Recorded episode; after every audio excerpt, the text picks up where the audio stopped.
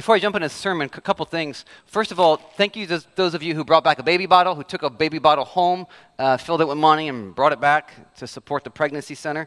If you uh, haven't brought it back yet, please do so. Even if you didn't get a chance to put some money in it, just bring back the empty bottle because that'll cost them. They'll have to go find it and pay for new bottles. So just at least bring that back. We're going to collect them one more week next week. Um, and, and a reminder where's this money going? This is what the back of the bottle says. By filling this bottle, with change, cash and or checks, you are supporting an organization that will do all it can to reach mothers and protect the unborn in our community. And they truly do. They, they, they, they fight for the unborn. They, they, they care for the mothers. They care for couples who are in crisis. They provide free ultrasounds, free uh, material assistance, free parenting classes. They even, as much as we pray that uh, a child is not aborted, they even provide free post abortion counseling. So they are a wonderful center to support that we've been supporting uh, for quite a while now. Um, speaking of the unborn, I want to address Roe v. Wade briefly. Uh, as many of you know, maybe some of you do not know, it was uh, Roe v. Wade was overturned on Friday. The Supreme Court ruled that there is not a constitutional right to abortion. They kicked it back to the states, and now it is for the states to decide on, uh, to vote on, to debate on. Um, and I want to share a few things about that. Um, Tom Sargent and I are going to revive an old podcast that we did last year where we talked about justice matters and, and some controversial subjects. Um, we're going to revive that. We're going to revive that. We were planning to revive it anyway. Um, this is just going to push it forward a little bit. Um, this will be the first one that we discuss in greater detail, and then we're going to talk about other things like the gun violence. Um, and, so look, look for that. If you're not on our email list, that's a reason to get on it. But let me just share a few prayers as it relates to this topic of uh, the unborn and abortion and Roe v. Wade. Um, first of all, if you are uh, pro-choice in here, you are welcome here. I want to make that very clear. You are welcome here. You will disagree with I'm going to some of the things I'm going to share, but you are welcome here, and I, and I hope that you are felt made to feel welcome by others who are here.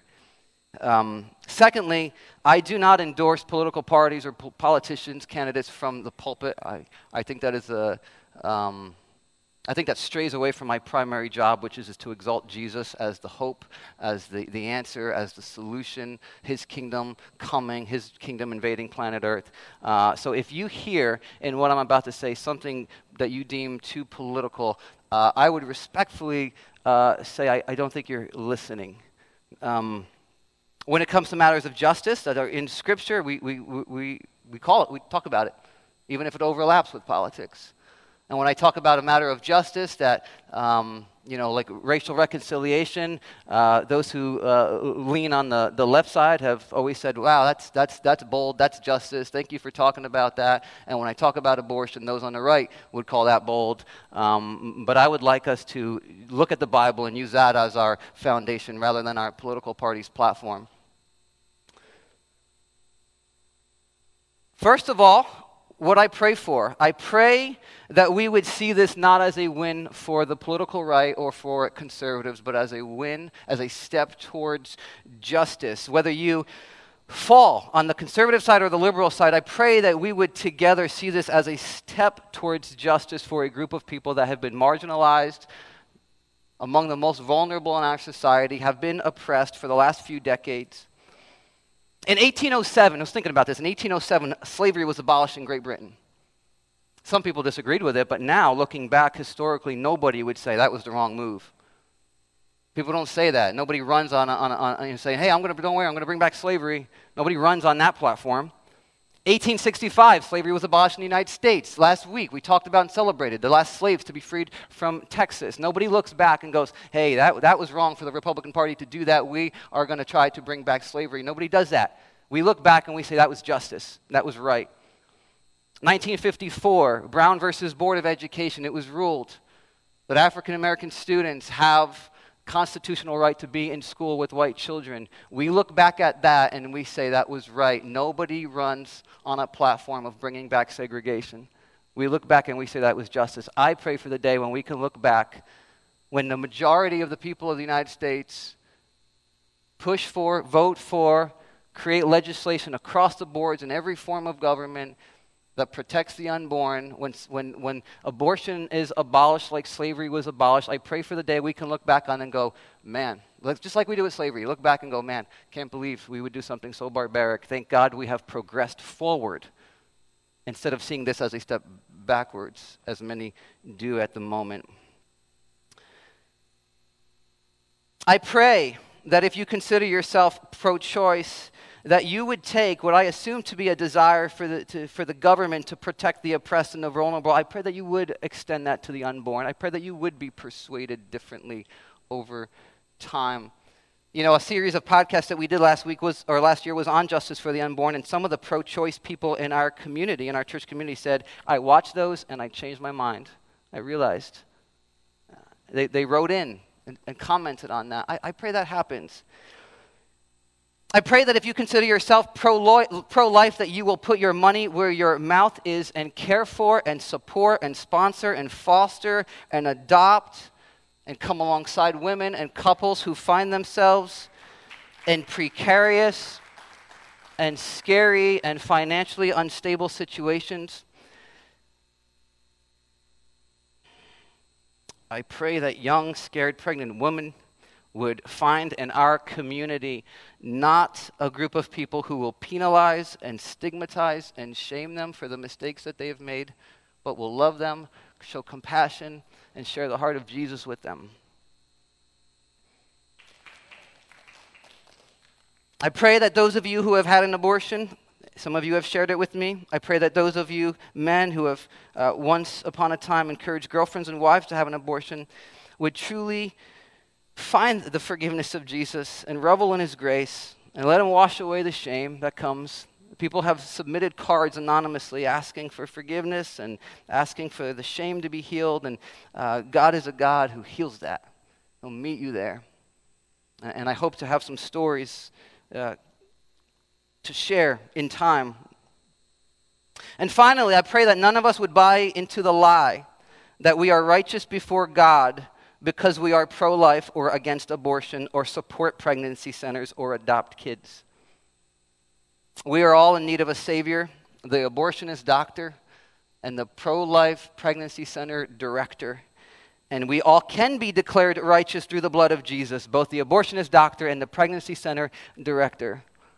And that abortionist doctor who's performed thousands of abortions, if he calls on the name of Jesus and bows his knee to Jesus, he will be with me for eternity. And the pregnancy center director who has saved thousands of lives but says, I don't need a Savior, I'm good enough, will not. It is by grace we are saved so that no man may boast. So let's pray. Jesus, you promise that you're going to usher in a kingdom of righteousness and justice. We long for that day. We pray that we are a people who can fight for your justice, have your perspective on what justice is in this world, but that we would do so with humility instead of self righteousness. That we would stand on our convictions, that we would not go along with the culture but we do so with meekness, gentleness? I pray this in your name. Amen. Thank you for giving me a few moments.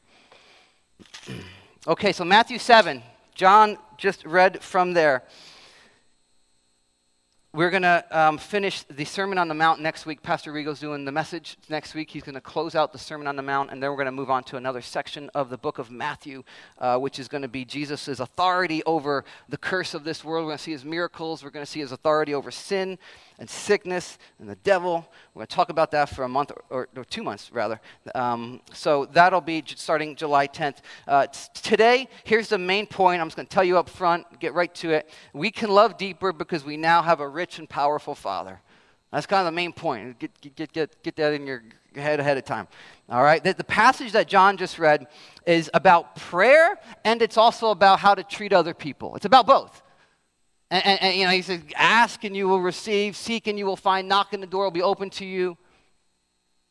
So, However, you would want someone to do, do, unto others whatever you would want them to do unto you. It almost seems like two ideas. It almost seems like it could be two sermons. Okay, one's on prayer and one's on loving other people, the golden rule. But Jesus puts them together and he has this interesting word, so, in the middle there. So, whatever you do unto other or do unto others whatever you would have them do unto you. He's like saying, in light of what I just said about prayer, I want you to treat others as you would want to be treated. So, what's the connection there between prayer and how we would treat others? I want to uh, uh, uh, dive into that. I want to zero in on that golden rule, but look at it in the context of prayer. Here's some questions we're going to be asking. What does it mean to treat others how we want to be treated? Because sometimes it can be confusing. Sometimes it can be confusing. Sometimes it can be a little hard. Sometimes it can cost us a lot. Hmm? Who does it include? Does it include everybody? Does it include just my family, friends, neighbors, or does it have to include those people that I, you know, don't like, disagree with, don't connect with. Why should we live like this? I'll be straight with you. Maybe this is just me, but being told this is the right thing to do isn't enough for me. Not when the rubber hits the road and when I'm called to sacrifice something that is dear to me. Calling it the right thing to do is not enough. We have uh, an innate self preservation mechanism in place. It doesn't do it for me. And then how are we to do it? How are we to do it? When I'm so prone to self preservation, when I'm so prone to selfishness, how can I break out of that? Sometimes I don't even know what the loving thing to do is, so I need wisdom. And sometimes it's just too darn costly. So, how are we to do that? So, those are the questions I want to try to ask. The first question, let's start there. What does it mean to treat others how we want to be treated? Again, verse 12 says, So in everything, do to others what you would have them do to you, for this sums up the law and the prophets. What does it mean to do unto others as we want them to do unto us? This, again, is called the golden rule. We call it the golden rule. Uh, Jesus was not the first one to say something like this, but he was the first one to say this.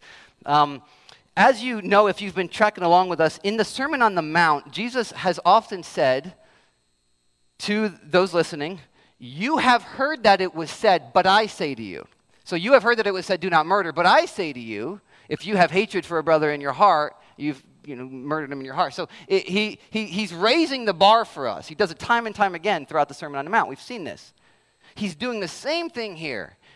Basically saying, You have heard that it was said, and what they have heard said, what both the Talmud and, and Greek philosophers have said, don't do to others what you would not want them to do to you. That was, that was kind of a, common phrase. Here's a quote from a scholar, commentator from, named John Stott.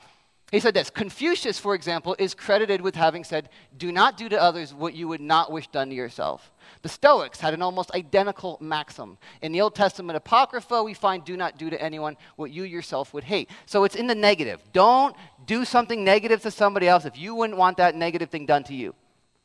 Jesus shows up here and he's raising the bar once again and he's saying, Do to others, in the positive, do to others what you would uh, want them to do to you.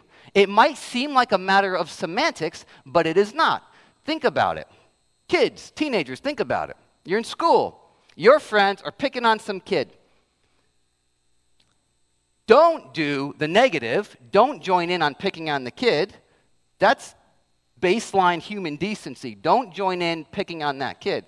But Jesus is saying, No, I want you to go further. I want you to do for them what you would want someone to do for you. So that might cost you. That means sticking up for that kid who's being picked on. That might mean telling your friends, Hey, I'm not going to sit with you at lunch. I want to sit with this kid who's being picked on. I want to sacrifice my time. I'm going to sacrifice my reputation. I might even uh, sacrifice some friendships with you guys who are doing the picking on so that I can stand up for this guy. That makes sense? You're at work, your coworkers, you know, being a, a, a, a, a real moody, grumpy, you know, they're, they're, they're snapping at people, and you're, you're keeping your mouth shut. That's, that's, that's good. You know, you're not snapping back. That's good. But the extra mile would be to knock on their door and say, hey, are you okay? I you know, realize that you know, you're a little snappy. Is everything okay? Is everything going on? Now that you put yourself uh, in jeopardy, you, you could risk them snapping at you again, misunderstanding you, rejecting you. And yet, Jesus saying, do to others. Show compassion, step out, sacrifice, take a risk there. It's about giving someone the respect and honor and dignity that comes with being an image bearer. It's treating them as if they are a work of art created by the God that you claim to worship. If one of you saw a drawing that one of my kids did for me hanging in my office and you made fun of it and you were, you know, just scoffed at it, that would be like making fun of my kid, right? So when we do negative things to other human beings, it is like disrespecting the God who created them. When we fail to show the reverence and the honor to another human being that God calls us to show them, we are saying to God, that one, that piece of art, mm, not valuable in my book. We are criticizing God's handiwork. Now, of course, this is especially hard with people we disagree with and who do or think things that we find either irrational or despicable. So that brings us to the next question Who does this include? Who does this include? Again, verse 12. So in everything, do to others what you would have them do to you, for this sums up the law and the prophet. Who are the others? I got good news for most of you guys. I'm going to, the Greek word for others, this is the technical definition of, of others. Those who are like you and similar to you in preference, taste, and voting habits. So it's, it's not as hard as it seems. Just kidding. That's not what it means. Practically, that we think that's what it means. It's how we act. It's not what it means. Others is others. In the context of this whole sermon, it includes your enemies, love your enemies. It includes those who persecute you, do good to those who persecute you. We've already covered that. So it includes people who are not like you friends and non friends, family and non family, neighbors and non neighbors, people like you, people who are not like you.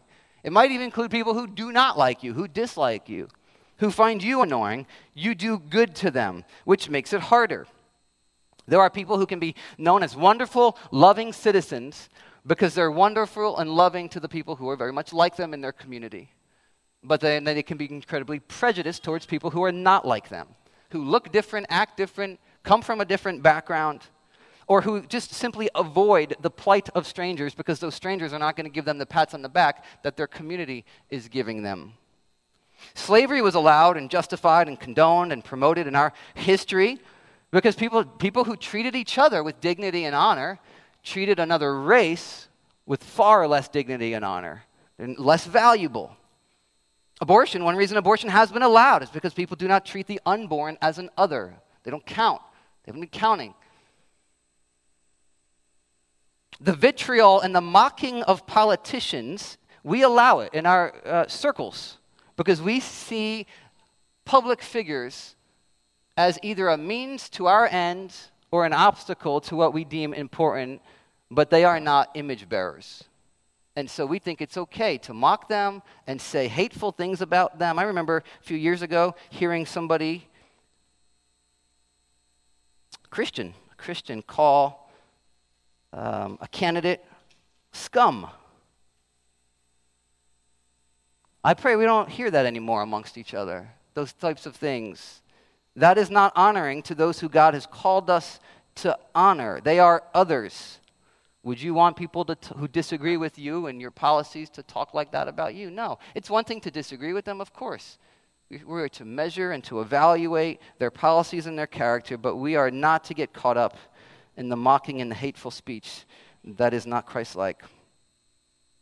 So, the others that Jesus is referring to here in verse 12 may be people, it may include people who will not love you back and instead will hurt you, persecute you, bother you, do to them as you would have them do to you.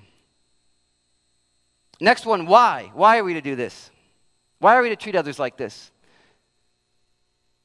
Let's read it again. So, in everything, do to others what you would have them do to you, for this sums up the law and the prophets. This sums up the law and the prophets. That's the first reason. It encapsulates the entire Old Testament command, um, uh, uh or commands, as, at least as far as it depends on or relates to um, your how you treat other people in society and in your community. All the commands about loving, um, you know um, you know, not coveting what your neighbor has, and, and all the, all the uh, civil codes about restitution, all of that can be summed up here. Just do to others what you would have them do to you. Everything the prophets said about justice and not oppressing the poor and the vulnerable and caring for the fatherless and the widows, all of that can be summed up here. Do to others as you would have them do to you. First reason, but it even goes deeper than that. And that's where we got to really zero in on that word so See that word so? When another translation might say therefore. Whenever you see so or therefore, you have to ask the question, what is it there for? Why is it there? And that connects back to the previous sentences that Jesus just said. So let's look at that again, verses 7 through 11. Jesus said, Ask and it will be given to you. Seek and you will find. Knock and the door will be opened to you. For everyone who asks receives, the one who seeks finds, and to the one who knocks the door will be opened. Which of you, if your son asks for bread, will give him a stone? Or if he asks for a fish, will give him a snake? If you then, though you are evil, know how to give good gifts to your children, how much more will your Father in heaven give good gifts to those who ask him? So that's, that's on prayer. That's about coming to God. That's about seeing him as Father. What Jesus is saying is he's reminding them Remember, he's been, he's been talking, the Sermon on the Mount, he's been going one thing after another. This is the character you're to have. This is the character you're to have. You're a new people. This is the character you're to have. And then he inserts this thing and says, hey, whatever you ask. Remember, he, I, I think he's reminding us that when we're feeling overwhelmed, I don't know if I could do all that. I don't know if I can love like that and not judge like that. I don't know if I could do that. God's like, hey, remember, remember, you've been transformed. You've been moved from an orphan to adoption status. You're an adopted son, adopted thought, daughter through the blood of Jesus. You've trusted in him and you've been moved into the kingdom of God. You get to call the God of the universe your father, your dad. The Bible tells us that every child is, or rather, every person is, is loved by God. He is their creator, but He's not the father to everyone. Only those through faith in Christ, they become adopted. They accept His gift. Hey, I paid for your adoption. We accept that. And we become adopted children. John 1, verse 12 says, But to all who did receive Him, that's Jesus, who believed in His name, He gave the right to become children of God naturally, we don't have the right to become children of God. We are sinners who've been alienated from Him. We naturally rebel against Him. We say, No, I'm not going to submit to you. That's why this world is so broken. So we don't have the right to become children of God on our own. It's like a, a, child demanding, I have the right to become president. No, nobody has the right to be president. That's, that's, a, that's a privilege for some. But through Jesus, we have the right to become children of God through Jesus, through his sacrifice, through his blood shed. And when that happens, Jesus is saying here, we've been accepted. Though we are evil, because he even said that, though you are evil, you know how to give good gifts to your children. So, though you are evil, you've been accepted, and you get to call God your father, your dad. Needy children is how we get to come to him. And so he will give us good gifts when we ask. He will give us good gifts. Look again at verses 9 through 11. If your son asks for bread, we'll give him a stone. Who's going to do that? No, no, no, dads don't do that. Are there outliers who are abusive? Yes, of course. But generally speaking, if a child asks for something good, you give them something good. You don't trick them and say, aha, I'm going to give you poison instead. Now, sometimes our kids ask for something that's not good for them. Sometimes our kids see uh, their friends having snakes and they say, I want a snake. They're like, well, I'm not going to give you a snake, right? Sometimes kids ask for to stay up later than they should or have more dessert than they should, and we have to say, oh, no, I'm not going to give you that. One of our kids eats too fast. They have a tendency to eat too fast and they don't, they don't chew. So they keep asking for more and more and more, and then, and then later on, and, you know, hours later, everything starts to empty out into their intestines, and all of a sudden they got a bellyache. They don't feel it at first, and so we got to say, hey, slow down, chew your food. Not going to give you more yet. Let it, let it sit for a little bit, and we'll give you more right? Sometimes we have to say no. Sometimes we just say, just, let's just wait a little bit, right? Oh, as good parents. Well, God, He's all wise. He knows that what we ask for, if we ask for something good, He'll give us something good. If we ask for something that's dangerous for us, He's going to say, whoa, whoa. Sometimes he'll, he'll, he'll, he'll, he'll give us it later, but He's a good dad. If He gave us everything we wanted, that would assume that we are all wise, that we know everything that's best for us, right? Does anybody claim to be all wise?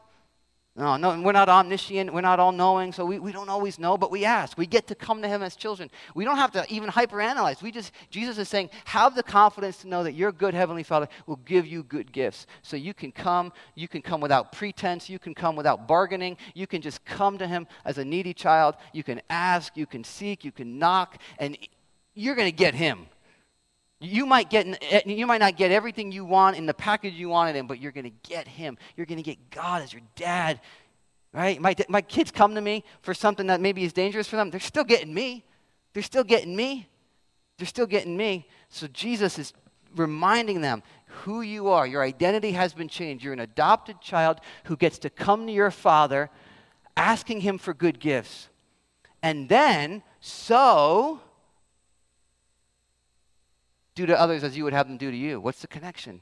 If you belong to a dad who gives you good gifts, who loves you that much, I want you to take that love and overflow it onto others.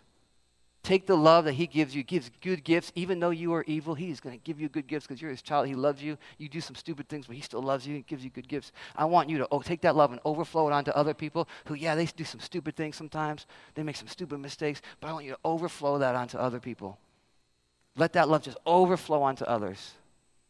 That's the why, because we've been loved so much. John Piper said this. Here's a quote from John Piper. If you really treasure your Heavenly Father who meets all your needs by only giving you what is good for you, then you will live for others. You're going to love them. You're going to treat them with dignity and honor. You're going to go out of your way. You're going to sacrifice for them. You're going to take risks for them. Because God loved you and He gave up His throne in heaven so that He could come and die for you. Take that love and overflow it onto others. That's the why. That's the why. And then finally, the how. How are we to do this? Because while it may sound simple, it's not always easy. And, and sometimes it doesn't even sound simple, right? It's not always, you know, sometimes we, we don't know how to love somebody else. Sometimes it's confusing. Somebody's dealing with an addiction. We're like, I don't know. Do I, do I let them stay in my house longer or do I have to kick them out? Or am I enabling them? I don't know. I don't know. I don't know. Sometimes on a day to day level, like, you know, th- there might be a day your, your spouse says, Hey, I need you to be home on time so that we can go off to this important event and you're on your way and you're picking up bread at the CVS or milk at the CVS and you bump into somebody at CVS who seems lonely and you strike up this conversation and in your mind you're thinking, this might be a God opportunity to, to sh- share God's heart with this person who seems lonely, but my spouse needs me home right now. What do I do? Anybody ever been in one of those situations? What do I do? I, I, I want to I wanna love both, but I can't right now in this moment practically. I need wisdom, right? On a day to day basis. Sometimes, sometimes we know what we ought to do. Somebody's hurt us and we know we're supposed to forgive them, but we, our hearts feel so gripped by bitterness or, or gripped by that hurt that we almost feel paralyzed to even say hi to them, even greet them with affection without feeling phony. Anybody ever been there? Yeah. And we feel powerless to do it. I know what I'm supposed to do, but I feel powerless to do it. And then, and then, and then thirdly, sometimes we know what we're supposed to do, we have the desire to do it, but we feel like we're scared. We, we don't feel like we have the resources to do it because it's going to cost us too much money or, or time or energy or sleep or emotional bandwidth that we feel like we just don't have any more of. So, what do we do? What do we do? I just want to offer three things as we close. Three things. Connects back to what Jesus said about prayer. When we need wisdom to know how to treat others, guess what we can do? We can seek God for guidance. He, asks his needy children, come to me, ask, knock, seek. When we don't know what to do, I don't know how to love this person, we get to come to him and pray, God, what do I do? What, what, what's, what's the direction I should go in here? How do I love this person? I believe wisdom in its most simplest form is knowing how to love God and other people in any given moment. That's wisdom. We can get to pray to God. He's the God of wisdom. He, that's a good gift He wants to give His children. He wants us to know how to love other people. We can ask for that. There was a situation recently where I was involved in, um, outside of our church, so don't worry, I'm not talking about you. But um, kind of confronted somebody about something, and, and other people were involved, and, uh, uh, and they didn't take it too well, and they kind of threw some stuff at me and accused me of some things. So I was like, man, am I being too hard on them? I don't know if I'm being too hard on them. And so I was asking God, God, I don't know, what do I, what do, I do? Am I being too hard? Am I being too soft? What do I do? But thankfully, the other people who were involved, they, one by one, separately, were like, no, no, I don't think you're being too hard. You got to stand on that. S- stick to that. Stick to your guns on that. Um, and so that, in, in my mind, was confirmation that, okay, that's God. I was asking for wisdom. Through a multitude of counselors, there's wisdom. That's what Proverbs says. So says, okay, thank you, God. Thank you, confirmation to, to stay this course here. Number two, when we lack power to do what we ought to do, when we need power to love other people and we just don't feel like we have it, I know I'm supposed to forgive, but I don't feel like I have the power to do it. we can ask God to fill us by His Spirit. If we're His children and we have His Spirit living in us, we can say, God, by that same Spirit, would you give me the power to show love to this person that I feel emotionally paralyzed to? I don't feel like I can love them right now, but you can help me. I don't, I'm about to sit down with this person and I, I lack utter compassion for them. I'm so bothered by what they did. God is faithful to give you that power, to give you that compassion. You had a fight with your spouse the night before, and you haven't talked to them since, and they're coming home from work, and you're like, okay, I want to greet them with sincere love. God, help me. You can get on your knees and seek God, ask, knock on the door. God, I need help loving this person who I live with right now. He will grant it because he's a good dad who loves to give good gifts to his children. And then lastly, number three, when we need to sacrifice something in order to do good to others, guess what we can do? We can ask God to pr- protect us and provide for us. We can ask Him to protect and provide for us. If we're gonna, if we're going to sacrifice, uh, you know, okay, this is you know, sh- shallow example perhaps, but you're you're struggling, you're poor, you come across somebody on the street, I want to be able to, I want to, I want to get them a meal, but this is my last five dollars. What do I do? And you can say, God, I, okay, I'm gonna, I'm gonna take a risk here. I'm I'm gonna buy them a meal. I'm gonna trust that you're gonna provide a meal for me. I, I was in that situation when I was in, when living in L.A. I was like so broke, and I made this lunch, and I had, a, I had a, my lunch, and I had five dollars on me, and I was on the bus, the public bus going to work, and there was this homeless person at the bus stop asking for something, and I'm looking at these two things, five dollars and a meal. What do I have to give him? And I had worked hard on this meal. I gave him the five dollars. I didn't want to give up my meal. And I was sitting on the bus, eating my meal, and I was like, I should have given this meal. I should have given this meal because this was more valuable to me. And I didn't give it up. I was convicted. I should have given it up. I still remember that. We can do that because God's our dad. We can say, God, you, provide for me another meal that's just as good as the one I made. And if you're a good cook, maybe you think that's not possible, but it's possible. Another uh, example you're, you're, you're going to sit down with somebody that you had a, a conflict with in your mind, they are 90% responsible for it. They have to apologize for 90%. You have 10% to apologize for. And you know the right thing to do is sit down and apologize for your part. But in your mind, that runs the risk of them saying, oh, see, you admit that it's all your fault. Or taking advantage of your apology. Or maybe rejecting your apology. So you don't want to do it. You're afraid to do it. You're afraid that you're going to be taken advantage of. Well, guess what you get to do? You get to go to God and say, God, would you protect me here? Would you protect me from being taken advantage of? Or even if I am taken advantage of, would you protect me? Would you provide for me? Would you help it not to matter that this person might take advantage of? Let me just do the right thing. Help me to do the right thing. We can go to him because he's a good dad who provides for us. Whatever we feel threatened by, whatever, whatever somebody might be in the way of, doing good to them, whatever we have to give up you give up sleep to serve somebody. God, would you multiply the few hours that I'm going to get so I feel like I got more sleep tomorrow in order to serve this person? He's a good dad. He does some miracles like that. Remember my, main point? This is my main point. There it is. How we can love deep, we can love deeper because we now have a rich and powerful Father. That's the idea. That's what Jesus is saying. You've been transformed, you've been moved, you've been changed, you've become from orphan to an adopted child. You have a dad who wants to richly bless you. So out of that confidence, you can serve other people. If I'm an orphan and I have one loaf of bread on the street and there's five other orphans on the street that I'm living with, I'm going to be very reluctant to share my one loaf of bread with those five orphans. It's my only piece of bread. It's all I got. But if I had been adopted by Bill Gates, let's say, and I got this one loaf of bread, I can say, you know what? I'm going to give this loaf of bread away. Don't worry, guys. I'll be right back. My dad's got a whole lot more bread. Hmm? And a lot of other things. I'm going to go get the bread. I'm going to get a whole bunch of it. I'm going to bring a cart full. I'm going to hand it out. And when it runs out, I'll, don't worry. I'm going to go back and get my, some more from my dad. And it's going to be enough for me. We get to do that with God. He's a rich and powerful father. We get to do that. We get to give our lives away, and then just when we feel like we're empty, and, oh no, who's going to take care of me? Oh, that's right. My Heavenly Father's going to take care of me. He's going to provide for me, He's going to watch out for me. That's what Jesus is saying here. That's the connection He is making here. So, I'm going to call a band up. But before we sing, we're just going to sing one song. We're just going to sing one song. But before we sing this song, here's what I want you guys to do. Would you identify a person or persons, or maybe it's a kind of group a demographic that you have trouble loving. Right now, in this moment, you have trouble loving. You have trouble wanting to bless them, do good to them. Would you try to just identify, just take a moment? Mandy can give us some thinking music. Just can give us some thinking music, Mandy. Try to identify one person, a group of people that you just would say, Yeah, I have, I'm having trouble right now. I'm having trouble showing compassion.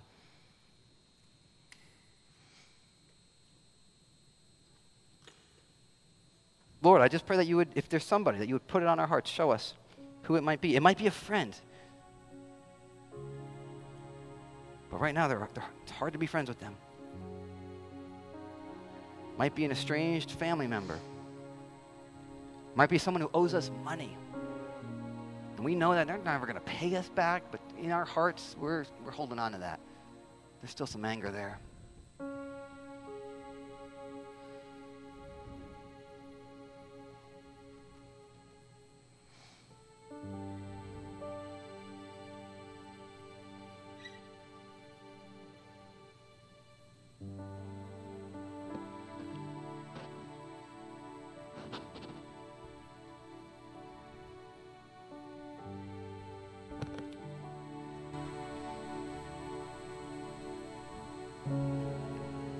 Raise your hand if you have uh, been able to identify somebody. Okay, okay, okay. Looks like some of you need more time.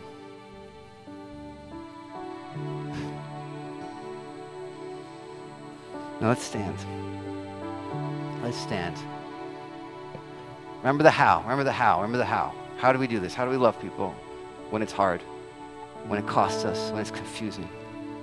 We have a God, we have a Heavenly Father we get to go to and ask and seek and knock and say, Help me live the way you want me to live. In my own resources, I can't do it. But you, you provide the resources. You provide the compassion. You provide the love. Help me to remember the why. You so loved me. While I was a sinner, you died for me. Help me to overflow that same love to others. So we're going to sing a song called Lord, I Need You. And I want you to make this song personal Make it a prayer and connect it back to that person or persons you identified. And then we'll close.